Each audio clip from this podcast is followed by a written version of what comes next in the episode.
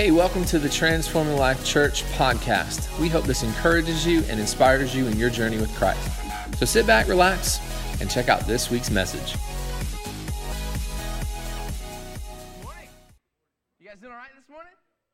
Amen. Praise God. It's good to see you all today. Welcome to Transforming Life. If you're a guest with us, we're so excited that you're here worshiping with us today. My name is Kyle. I'm the lead pastor here. We hope you have a life-changing experience with Jesus today. Jesus changed his lives. Amen. You guys still believe that? Amen. And we're praying and believing that for you all here today. Anybody ever play with dominoes as a kid? Or maybe even now you still play. Now, I'm not necessarily talking about the game, like where you line up with, like you match up your number with, maybe it was at your backyard barbecue. Y'all used to throw down with some dominoes. Like Moses, I could see you back in New York throwing down some dominoes back in the day, right? Not necessarily talking about that. As a kid, you know, kids are always creative, and they always take toys and end up using them when they probably weren't intended to be used that way. But for many of us, we probably lined up dominoes in a row, right, and knocked them down and watched it just do this really cool thing, right? Anybody ever done that before? Yeah, it's really cool. So fun. I've tried to do that with my kids, and it's a disaster. Right? We'll get up a whole line, Jeremiah, we'll get up a whole line, and one of them just accidentally bumps the other, and it's like, no! We set all these up forever, and now they're fighting, and they're like, you stupid, why did you do that? Y'all know what I'm talking about, right? But it's so cool, it's so fun. Now, when I was a kid, I had this game called Domino Rally. I think we got a picture of it, if you remember back in the day. Domino Rally was this really cool board game.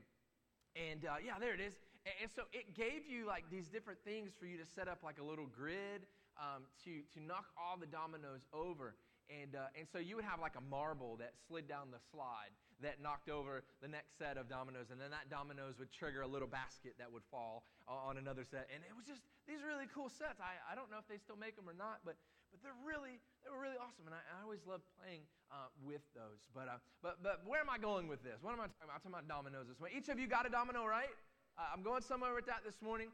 So hang on to those. Those are for you to keep, not to go home and add to your set of dominoes, but to keep somewhere where you can see it. Maybe keep it in your car as a reminder of this message today. But many great things have begun with a single act of courage. A decision to stand up, a decision to stand out, a decision to act in courage and in boldness. A person that steps out and makes that one courageous decision could actually start a domino effect of crazy things, miraculous things that God will want you to do in your life. But to do that, to start that chain reaction, we have to step out and step up and sometimes stand out and stand up for God and the things of God.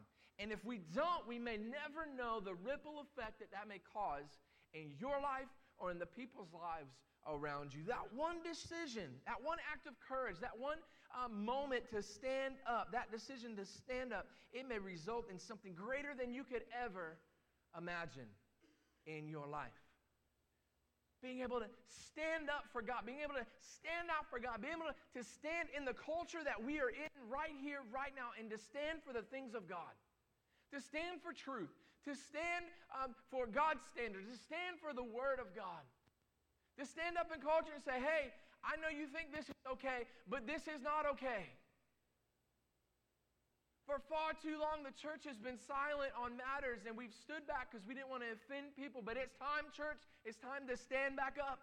It's time to get up. It's time to rise up and stand. You guys ready to stand? Yeah. Over the next 5 weeks, I'm praying and believing for this new series that we're doing called Stand, that it's going to be so impactful in your life, that you are going to have some breakthrough in your life in such a significant way that you're going to learn to be used by God in such an incredible way. You guys ready for that? Anybody want to be used by God? Come on.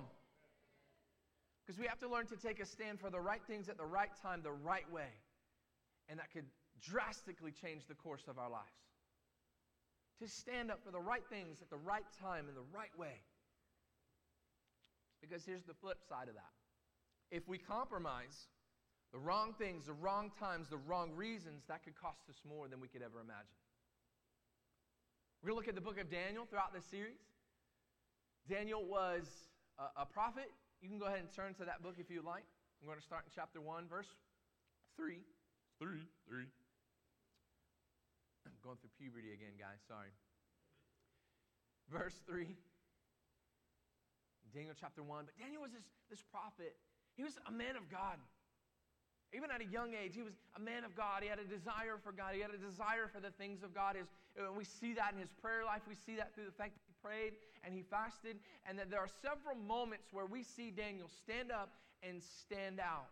And so we're going to look over those things over the next several weeks together. Today, we're going to look at how he stood out. How he stood out and he stood up for God. To kind of catch you up what's happening right now, you have King Nebuchadnezzar of Babylon has invaded and destroyed Jerusalem. They've burnt the temple. They've destroyed the city. This actually begins 70 years of captivity of Judah that was predicted by Jeremiah. And he comes in and he ransacks the city and they take over. They humiliate God's people. They took symbols of faith from the temple. They've done all kinds of craziness. They go in and they take, that we're going to see here in just a few moments, they take the young boys out to try to indoctrinate them and to use them now to be Babylonians. They took the best young future leaders and they intentionally indoctrinate them into the Babylonian culture. So let's pick up there in Daniel 1:3-5.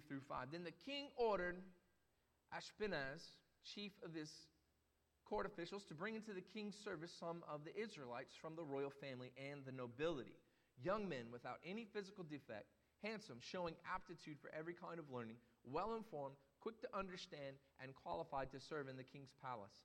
He was to teach them the language and the literature of the Babylonians. The king assigned them a daily amount of food and wine from the king's table. And they were to be trained for 3 years, and after that, they were to enter into the king's service. Let's pray. Jesus, we love you. God, I thank you, God, that you have called us, that you have chosen us, Lord, that we are your children. We are your sons and your daughters, Father God, and we should not take that lightly, Lord. In a culture that's been turning away from you for years, Lord, we have been silenced, God. We have allowed the voice of the church to be silenced, God. We have not spoken out when we were afraid to offend and be politically correct. And God, today, Lord, I pray that we are stirred to stand up and to stand out, Lord, when culture says that what we say is old-fashioned, Lord, that we would stand up and stand out. When culture would say that this is all just a bunch of fairy tales and myths and stories that have been passed down from year to year, from generation, that God, we would stand up and say, no, this is truth. This is the standard by which God wants us to live, Lord. Help us to be your voice to this generation. Help us to be your voice, God, to change things in our culture. In Jesus' name, amen. So we have them come in, and they go in, and they take these young boys. These were the nobles. These were the royalty. These were your wealthy kids. These were your kids who had educations. These were the kids that were probably in private schools and set up with college funds, and they were going to be the future leaders. And they took them captive, and they take them in, and they intentionally indoctrinate them to think like a Babylonian, to behave like a Babylonian, to be a Babylonian. Now, I don't know what you see or what you hear when you read through this passage and what they were doing to these boys, but the very same thing has been happening in our culture for years. It has slowly been crept into our society in different ways through media, through movies, television, music, all those different outlets, through social media, through different voices in our culture to indoctrinate the next generation away from God. It is so, if you don't see what was happening back then in 605 BC and you don't see the same thing going on, you're blind. The same thing is happening today. There is a full-scale attack on our young people, on our culture, of seducing and lies and deceiving. Subtle messages slipped in. Subtle messages slipped into some of our textbooks in our schools today. Subtle messages slipped in throughout the media to say, hey, listen, you can live however you want to, and it's okay, you just be you. Subtle messages to change what we consider truth. Subtle messages for our young people. And it's been happening for years. And we've been silent, church. We haven't stood up. Here's the deal. We can't passively be Christians in the world today. We can't passively sit by and come in and sit on our blessed assurance on Sunday morning and then that be the extent of it. We can't just passively get through this world and interact with culture and just passively go through it all. Like nothing's going on around us. We got to wake up. We got to stand up, church.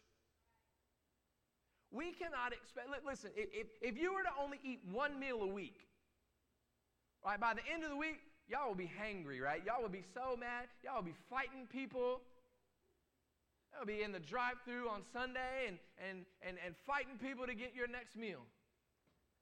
Some of y'all will be dead. Why? Because we can't go without that. To just get one meal a week, that's not going to work for you. That's not going to work for us. That's not how our bodies work.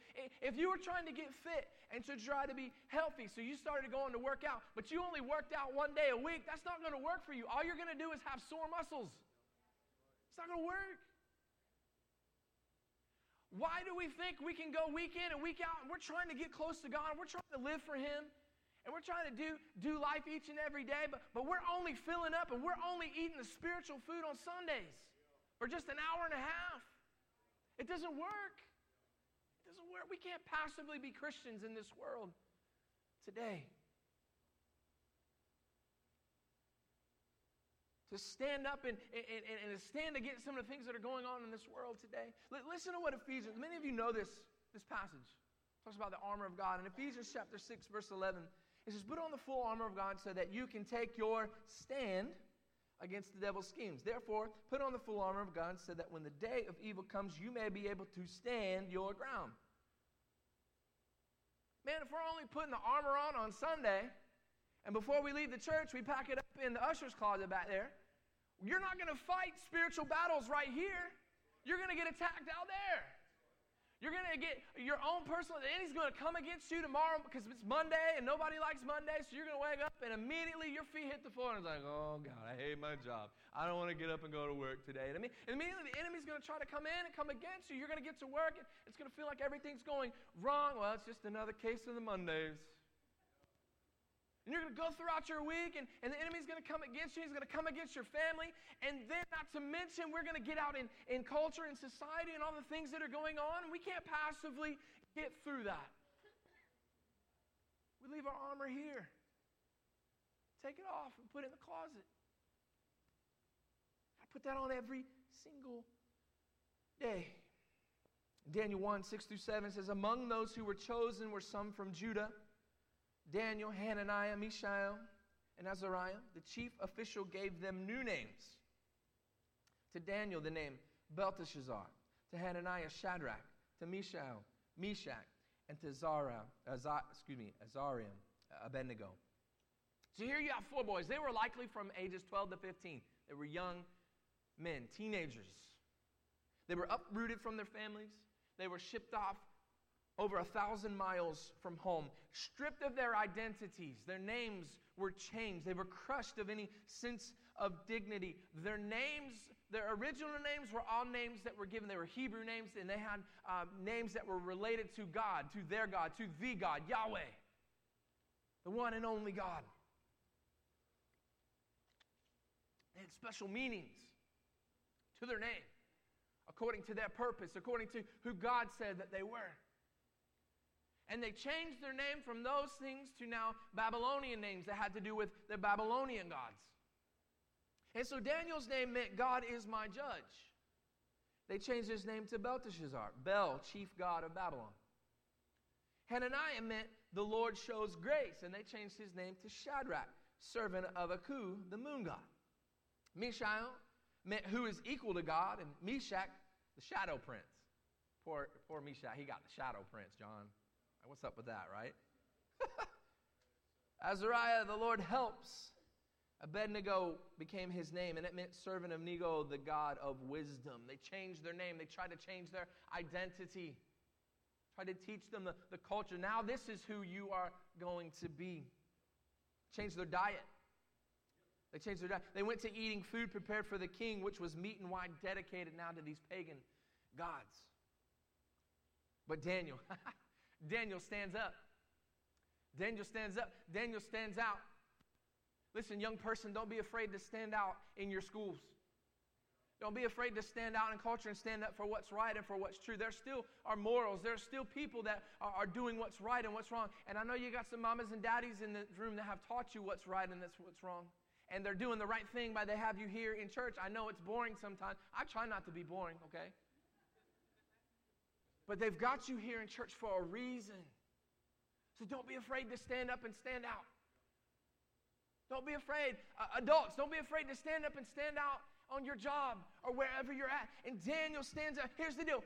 The Bible tells us wherever there is a remnant, wherever there's a group of people that would still cling to the things of God, that would still stand up, God is going to use them and God is going to move.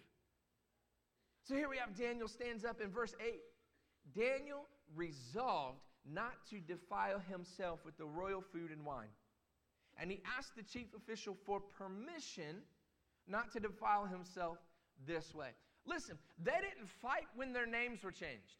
They didn't put up a fuss. They didn't put up a fight. They didn't protest because those were just outward labels. They understood who they were inside. They understood who God had called them to be. So they didn't fight when they changed their names. They didn't fight when they were trying to indoctrinate them. But they did fight to defend his name. They did fight to defend God's name. So when they tried to change this food to now food that was offered up to other gods, they stood up. They stood up here to defend God's name, to not eat food dedicated to pagan gods. Many times we would try to rationalize in those moments. Oh, you know what? I don't want to offend anybody. You know, I don't want to seem like I'm judgmental. You know, God will understand if I just, you know, God will understand if I just kind of ate and followed along with the crowd, right? God would understand. Okay, everybody else is doing it, you know, so it's okay. It's not hurting anyone. It's not going to hurt me to eat this. And listen, John, I've got to eat, man. You know what I'm saying, right? I've got to eat. I got to eat, so like, I just feel like it's okay. How many times do we do that and just feel like, hey, Jesus gives me grace, and he gives me mercy, he'll forgive me. We just go with the flow. We just go with the flow. I don't want to seem pushy, I don't want to seem judgmental, I don't want to seem holier than thou. Listen, there was a time I was working in kind of a warehouse job at a furniture store years ago. I was in my early 20s, and we had a lot of high schoolers that would come after work, or after school to work there. And there was one time they all wanted to go hang out. So we go out to eat at this restaurant. I think it was Barnacles back when that was in Brandon. And we go out to eat, and they go to order our drinks. And they knew we were older. And you know, I'm a soda and sweet tea guy. So if we go out to eat, I'm not getting water. I know it's free, but I just can't do that. So I'm either getting sweet tea, Mountain Dew, or Dr. Pepper. It's just one of those options, okay? And so I don't remember what I ordered. It's probably a soda. And I ordered that, and they were bewildered. Because it was me and my buddy, and we were both older. We were old enough to drink, which is what they were getting. They're like, why didn't you order a beer? I'm like, just because you're old enough, you don't have to order. Be like, you know, what's the big deal? Like, so I had to explain to them, listen, I go to church, I follow God. That's just not in my standards, right? Number one, that's never been my thing either. Like, I don't want to. From what I understand, drinks it tastes like pee, like. So then that gets me curious, like who has drank pee to know what that tastes like? That's weird, you know. But that was just never my thing. That was never a hang-up of mine. And it just, and then plus I had to explain, listen, I've seen this stuff ruin so many families and so many people's lives, people that I hold near and dear to my heart. I've seen it mess some stuff up. So that's just not my thing. Plus I love Mountain Dew. Y'all know that about me.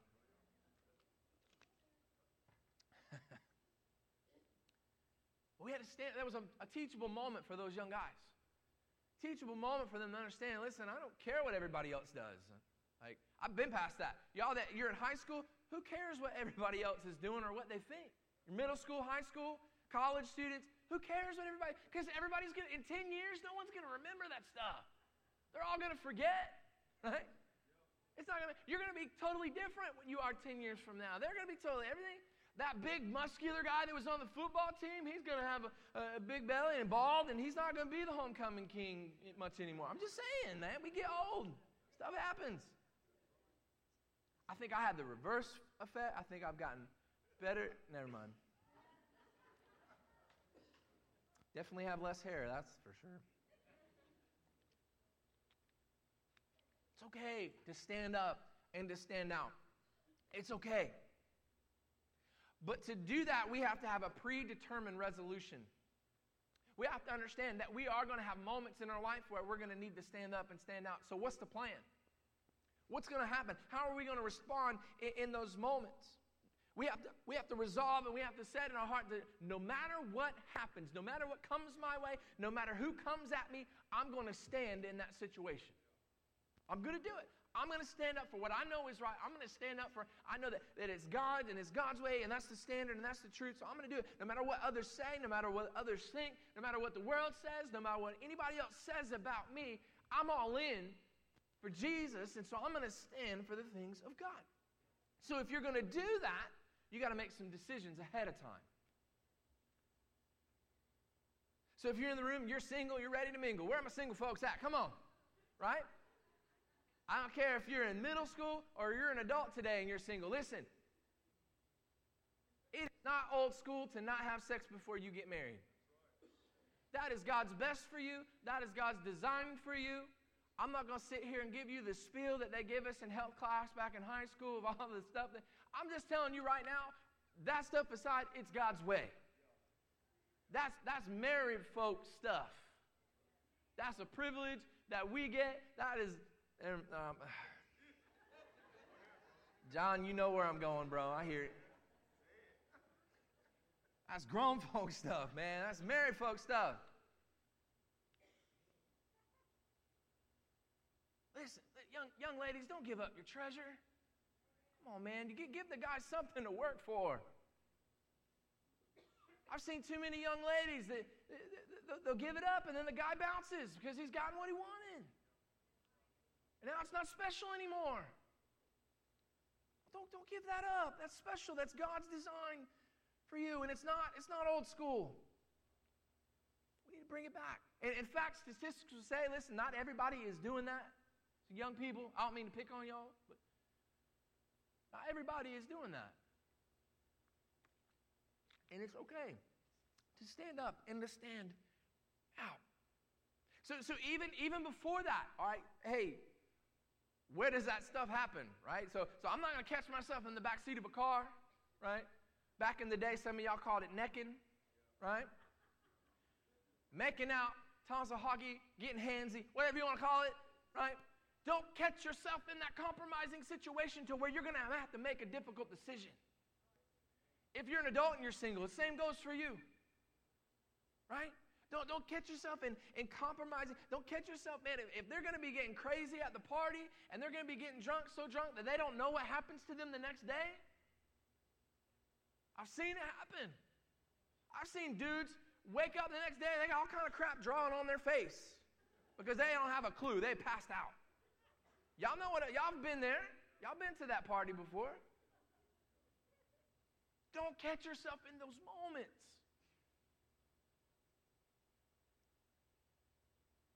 Catch yourself at work laughing at the dirty jokes that they're telling at the water cooler. Or catch yourself up in private conversations that you know aren't good.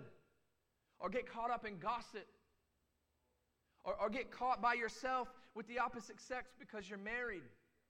They got after Mike Pence, our vice president, for doing that. I don't understand that. That's his standard. Mind your business. Right? And that's what we have to do. If that's your standard, stick to it. That's another thing, young people. If that's your standard, and there's people around you that are trying to compromise that, you need them out of your life. Kick them to the curb. They're not worth your time and your relationship. I'm sorry, but I'm not preaching. I'm trying to help y'all. Don't get caught up in materialism. Not that it's wrong to have stuff, but man, we're blessed to be a blessing. That's a core value of us here, is that we value generosity. We should be the most generous people on the face of the earth. And that God will bless you, He will give you so that you can bless other people. We are blessed to be blesses. So don't get caught up in what everybody else hires or what everybody else is doing. Why? Why do we hold to these standards? Because you are a child of God. Because, why? Because God has a plan and purpose for your life, and I don't want you to do anything that's going to derail that. Why? Because we've come too far to compromise now. Why? Because there's too much at stake. Your life is at stake. The people around you are at stake. Your purpose, your plan is at stake. It's a matter of heaven and hell every single day. Why? Because I'm trying to get close to God. Why? Because I'm trying to pursue Him. And there's people and there's things that could possibly keep me away from Him. So I want to spend time with God. I want to go to church.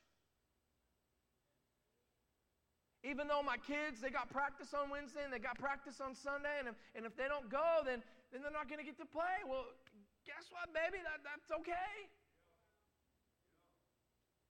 Because at the end of the day, their baseball or soccer or whatever it is, it's not going to be at the end. It's going to be God. That relationship with Jesus should be the most important thing now and always. There's too much at stake. I want to spend time. I'm trying to grow in Him. I'm trying to go to church and be a disciple. I'm trying to keep my eyes pure and my heart right. That's why. That's why. And it's not just a one-time event. It's not just a one-time thing. It takes intentional daily living. Intentional daily living. Small decisions. That's why we showed the video earlier. A million little decisions every day that culminate over a period of time that form who you are and what you are going to do. Daniel's success in Babylon was due to his integrity and his character and the way that he lived those things out every single day. It was more than the outward stuff. It was the outward stuff that showed because of the inward stuff that was going on. He was dedicated to God. He was dedicated to His Word. He was dedicated to prayer and to fasting. There were some roots growing underneath. You guys know anything about Chinese bamboo? Chinese bamboo produces little outward growth for the first 4 years of its life. It looks puny, it looks wimpy, it looks pitiful. First 4 years. But then something amazing happens in that fifth year. It grows 80 feet in that fifth year. So we have to cultivate our soul and understand that the root comes before the fruit. That before you're able to stand up in culture, there needs to be some roots growing down underneath. Roots that are rooted in prayer. Roots that are rooted in God's Word, the truth, the standard for us to live. Roots that are some faith. Because it's going to be hard to stand up and stand out there when there's no roots that have been growing out underneath. Anybody with me this morning? If you're rooted in the things of God and rooted in His Word and rooted in who He is and who He says that you are, no matter what comes your way, you will be able to stand. No matter who comes at you, no matter what devil in hell comes at you, you will be able to stand. You might get knocked down a few times, but you'll be able to get back up again. You'll be able to stand. No matter what culture says, no matter what the world says, no matter who's the president, you will be able to stand because it's God who will be enabling you to do that. So day after day, we see these boys. Breakfast, lunch, dinner. They say, nope. There was this game we played in Guatemala. It was a card game. And I don't even remember what all was involved, but there was a nope card. That you could block somebody from playing a card, and you would slap it down and say, nope. They played that card every day, John. Breakfast, lunch, and dinner. Said, nope, I'm not eating this food to other gods. Nope, I'm not doing it. They stood up every single day. And it wasn't just a public show. It was a bold display of their faith. Daniel 1:12 through 14, please test your servants for 10 days. Give us nothing but vegetables to eat and water to drink. Then compare our appearance with that of the young men who eat the royal food and treat your servants in accordance with what you see. So they agreed to this and tested them for 10 days. And at the end of the 10 days, they looked healthier and better nourished than any of the young men who ate the royal food. Any of that meat that was offered up to those gods, any of that stuff. And I want you to see how he's doing this. Daniel's not standing up and making a big deal. Daniel's honoring the authority while creating this plan of standing out in here. Because here's the thing. We can stand out in the wrong way. We can stand out in the wrong way and actually do more damage than good. Listen, we can't just point. We got to learn to pray, too. Because it's easy to see what's going on in the world. It's easy to post on Facebook about what we don't like. It's easy to point out stuff, but we better be praying. We better be praying for the things that are going on. You better be praying that you're not caught up in stuff in your own, because it's easy to point out what people are sinning, and we got our own stuff going on in our own life. So you better pray that stuff out of your life and pray for the world around us. Have you been praying for that family member that you can't stand? Or have you just been running your mouth and complaining? It's easy to complain about things on Facebook because we're behind a screen. Nobody can see us. Nobody can confront us. People get brave behind a screen, behind a keyboard. You better be praying. See, don't just point, pray. Don't just look down. Don't just look down on people and judging them. And don't just look down on them, but learn to listen to them, learn to love them, and learn to lead them. Learn to listen to them, walk a mile in their shoes, understand their story. People don't just wake up and decide, hey, I'm just going to be whatever today. I'm just going to wake up and be angry to everybody today. I'm just going to wake up and just cause trouble today. People don't just wake up and do that. So you got to learn to listen to them, build a relationship so that you earn the right to speak into their life. Learn to listen. Learn to love them. Some people need some extra grace. We call them EGRs, extra grace required. Y'all know some people like that, right? So we got to learn to love them. Even through, and not just learn to love them, but learn to see the potential that is in them, that God, that there's something there, and you got to learn to pull that out of, because now you got to learn to lead them. We get upset in the church sometimes. You know, it would be easy for me to stand up and say, what do you got? You need to be giving more. Why aren't you giving more? We need more money, blah, blah, blah, blah. But and I can do that, or I can lead you in how to do that. I can teach you the biblical principle of tithing and what that means. I can teach you the benefits of being generous and what generosity means. I can lead you in that way. We can get upset and get mad because people are seem to be coming in and sitting in the pew, but are we leading them? Are we discipling? Are you discipling anybody? Because disciples make other disciples. So if you're following Christ, are you leading anyone to Him? So we learn to listen. We learn to love and lead instead of look down. So we can stand out the wrong way. Let's learn to stand out the right way. Wednesday night, we just talked this past week about religion. We've been talking about a concept of I want to believe, but. So the first week of the series was I want to believe, but things aren't working out the way that I think they should. So we feel like God is a genie sometimes, that we can just ask whatever we want and He'll just grant it to us. This past week we talked about a killjoy God, a killjoy God, in that we're following the rules, but stuff still doesn't seem to be going our way, so this really isn't worth it. This isn't fun. It's just about rules. So that's religion, right? And so we talked about following all those things, and I love Jesus in Matthew 23, 3 through 4. He says, don't follow the examples of the Pharisees, for they don't practice what they teach. They crush people with unbearable religious demands, and this is what hit me. Never lift a finger to ease their burden.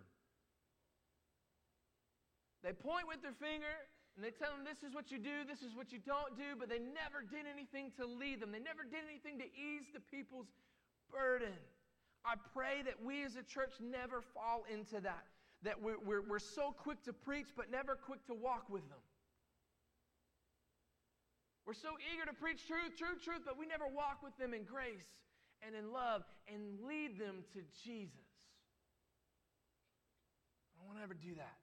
So we got to have wisdom to stand out in the right way. Learn to love and learn to listen. Learn to pray for people.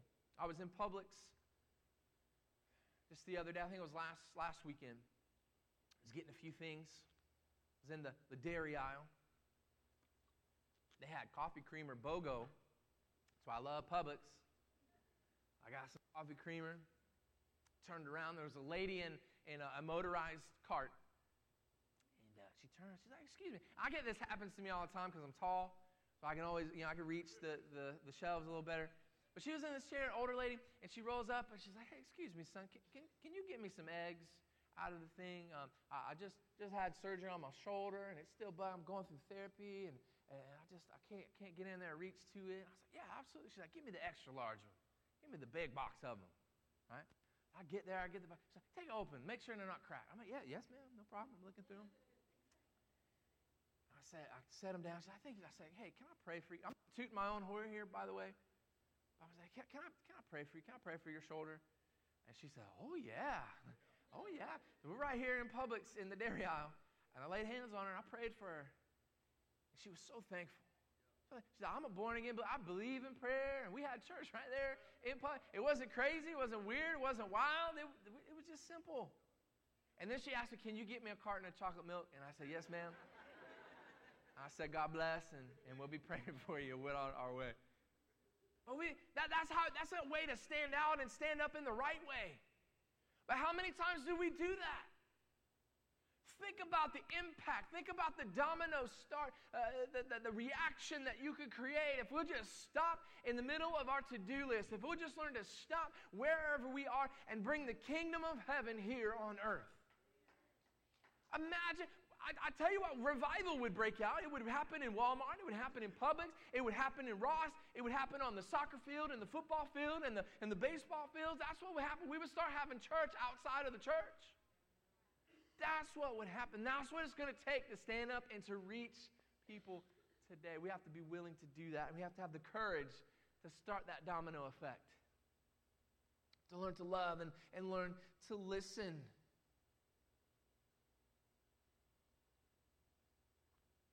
Maybe not go to the abortion clinic with your picket sign and protest. Maybe go to the pregnancy care center and serve and volunteer. How many decisions that people change, clients coming into the pregnancy care center that are abortion-minded, but they come in and they counsel them and they work with them, right? Justly volunteers and they work with them. And 9 times out of 10, they decide to change either adoption or keeping the child. Maybe volunteer and do that.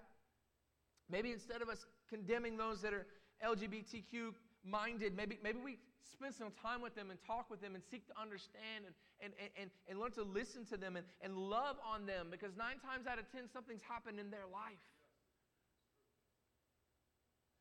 Years ago, we used to do this Black Friday outreach out at Best Buy in Brandon.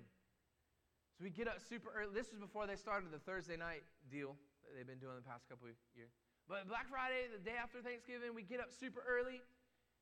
We take coffee and some Dunkin' Donuts. They don't have hole-in-one out there, y'all. So, Roger, they don't know. They don't know what they don't know.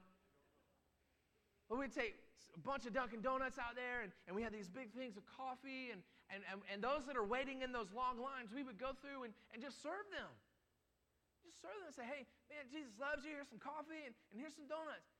But one year they had this megaphone guy from I don't know where. It was one of these Westboro Baptist type people. It wasn't that church, but it was that. And they had the megaphone, and you're going to hell. You're all sinners. And while that might be true, that's not effective. People are not going to respond to that. So we had to counsel people that, listen, I don't know. We're not with them, people. Like, we believe in Jesus, and he loves you, and we just want to give you some coffee. Nobody listens to megaphone guy. I'm just saying. Don't be megaphone guy.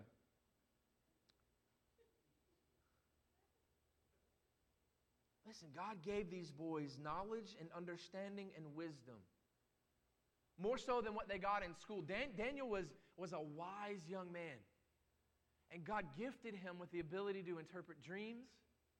He had prophetic gifts. We see throughout the book of Daniel of these prophecies that were prophesied for what was going on then, but also what is to come for the end of time. He was a wise young man. God gave him this wisdom. And he says in Daniel 1:19, the king talked with them, and he found none equal to Daniel, Hananiah, Mishael, and Azariah. None of them. They tested him. He said, listen, hey, let me throw this idea out to you. We're going to eat vegetables, and you can feed everybody else the meat and all that stuff, and I promise you it's going to be different. You're going to see something different in us that you're going to see. But if it's not, then do with us what you want, right? So they tested him. They didn't stand up. They didn't protest. They didn't make a big deal. They said, hey, why don't we try this, right? And they looked, and the king found that none were equal to these boys. So they were tested. Man, if these guys, if they'd have simply just blended in with everything and just following in line and just did what everybody said, nothing historic would have happened. We wouldn't have this book here. We wouldn't be talking about this subject today. Nothing would have happened. It would have been a vapor in history. But they chose to stand up and to stand out the right way. And here we have it. Because we need it right now. Because we need it in our culture, because we need it in our time. But if they would have been silent, if they would have just fell in line and just done with what everybody else is doing, if they would have stubbornly refused to eat and they would have fought tooth and nail and they would, get their picket signs out and, hey, no, we won't go. Right? Turn or burn, turn or burn. Down with Babylon. They didn't do that. They probably would have got killed right there. Forget the fiery furnace that was to come. Forget the lion's den was to come. They probably would have done away with them right there, and we wouldn't have these stories to learn from. Nothing historic would have happened if they would have just blended in or if they would have made this huge fuss. Time and time again, we are lured to blend in with everybody else. We were not called to blend in with everybody else, church. You were not called to fit in with. You were called to be in the world, but not of the world. You were called to be more than conquerors. You were called to be more, separated, set apart for God's glory. We weren't meant to fit in and to blend in. We were actually meant to influence culture. And it used to be that back in the day. The church used to be the center of the community. The center of it. People used to look to the church for influence. And now it's backwards. We got to change that. We got to stand up and stand out. I'd rather be remembered for standing out than forgotten for blending in. So take your stand. Take your stand against the enemy. Take your stand against the devil's schemes. Put on the full armor of God that when the day of evil comes, you can take your stand. When you have done all else, stand. And it's not just to stand out and stand up against culture and I stick it to the man. It's not just to do it. It's so that we can lead them to Jesus also. It's so that not only we stand up and stand out for what's true and for what's right and what's real, but it's so that we can lead the world to come and know the God that we know and serve today. Worship team, you guys can come up. The great theologian Dr. Seuss said, "Why fit in when you were born to stand out?"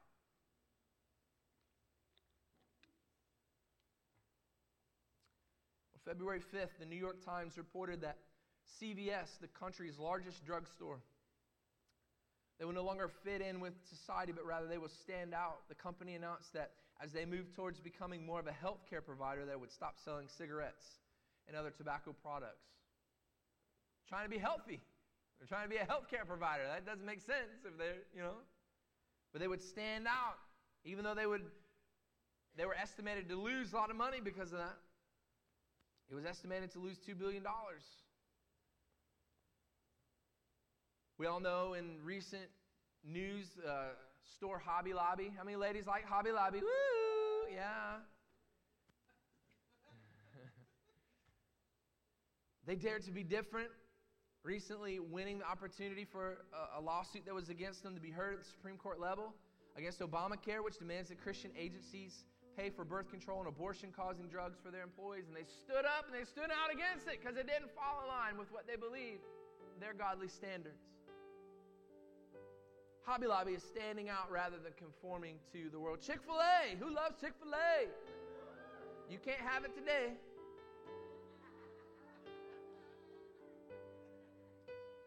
Better go to Popeye's.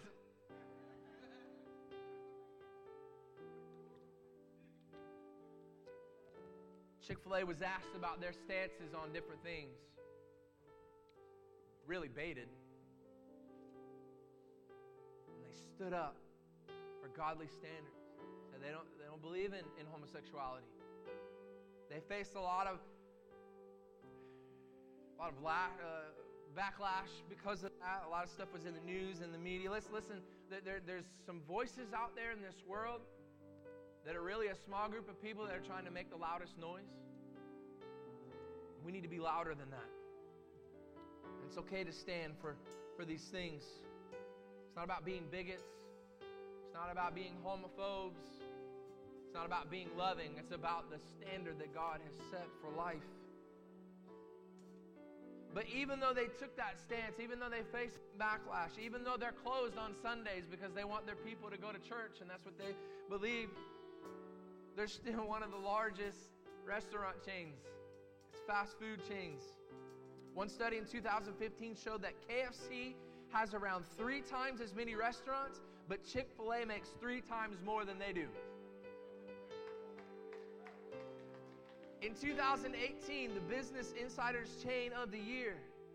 Also in 2018, they became the 3rd largest by sales in fast food restaurants. There was the Christian baker not long ago that refused to make a cake for a wedding of a homosexual couple. They refused to do that. They were facing a lawsuit. It didn't look like it was going to be in their favor, but it goes to the Supreme Court and came through, and then someone else tried to come back. But they were trying to stake their stand. It's not what we believe. It's not our standard. And culture's trying to come against that. And it's got nothing to do with whether we love them or not. That's such a crazy argument that people try to make, that we don't love them because we disagree with them. And if you're one of those that think like that, can I encourage you and challenge you to change your thinking? That just because someone stands up and stands out against something that they don't, but that doesn't mean they hate you. It's just they're standing up for what they believe in. Jesus wants us to be different. He doesn't want us to fit in. We were not created to fit in with the rest of the world. He wants us to stand out. He dares us to be different. He commands us to be different. You are designed by God not to blend in, but to stand out. We're called to be set apart. We're called to be different than the world. We're called to be to God's word, to His standard, His best. We are called to be holy as He is holy.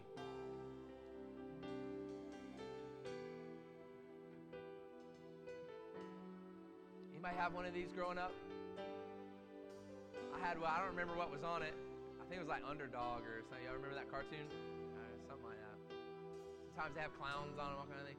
This is the only thing I could find local. It was a kiddie one, so sorry. But it'll prove a point. When you hit this, what happens?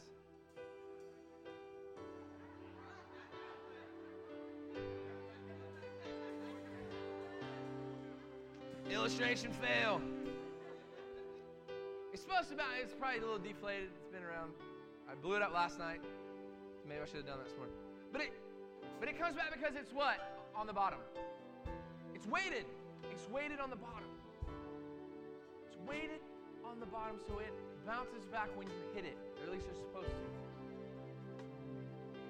It'll bounce back. Maybe I'll just tap it. It bounces back.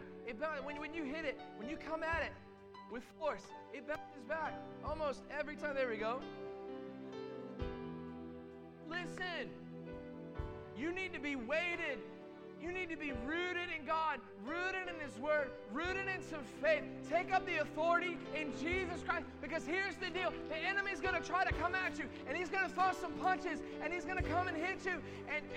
And with God's help and His strength and His power and His authority, you will bounce back every time.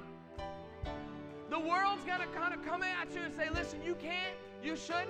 This is old stuff. This is old-fashioned. You can't be a Christian today. This stuff isn't real. It's fake. And you got to be able to stand up and bounce back. Get in the fight, church. Get in the fight. There's going to be some things that are going to happen to you in your life that are going to try to knock you down. Circumstances. People are going to hurt you. Things are going to happen. People are going to say things about you. People are going to try to knock you out and take you down. Stand up. Be rooted in God. Be rooted in who He says that you are. And you will bounce back. You will not be moved.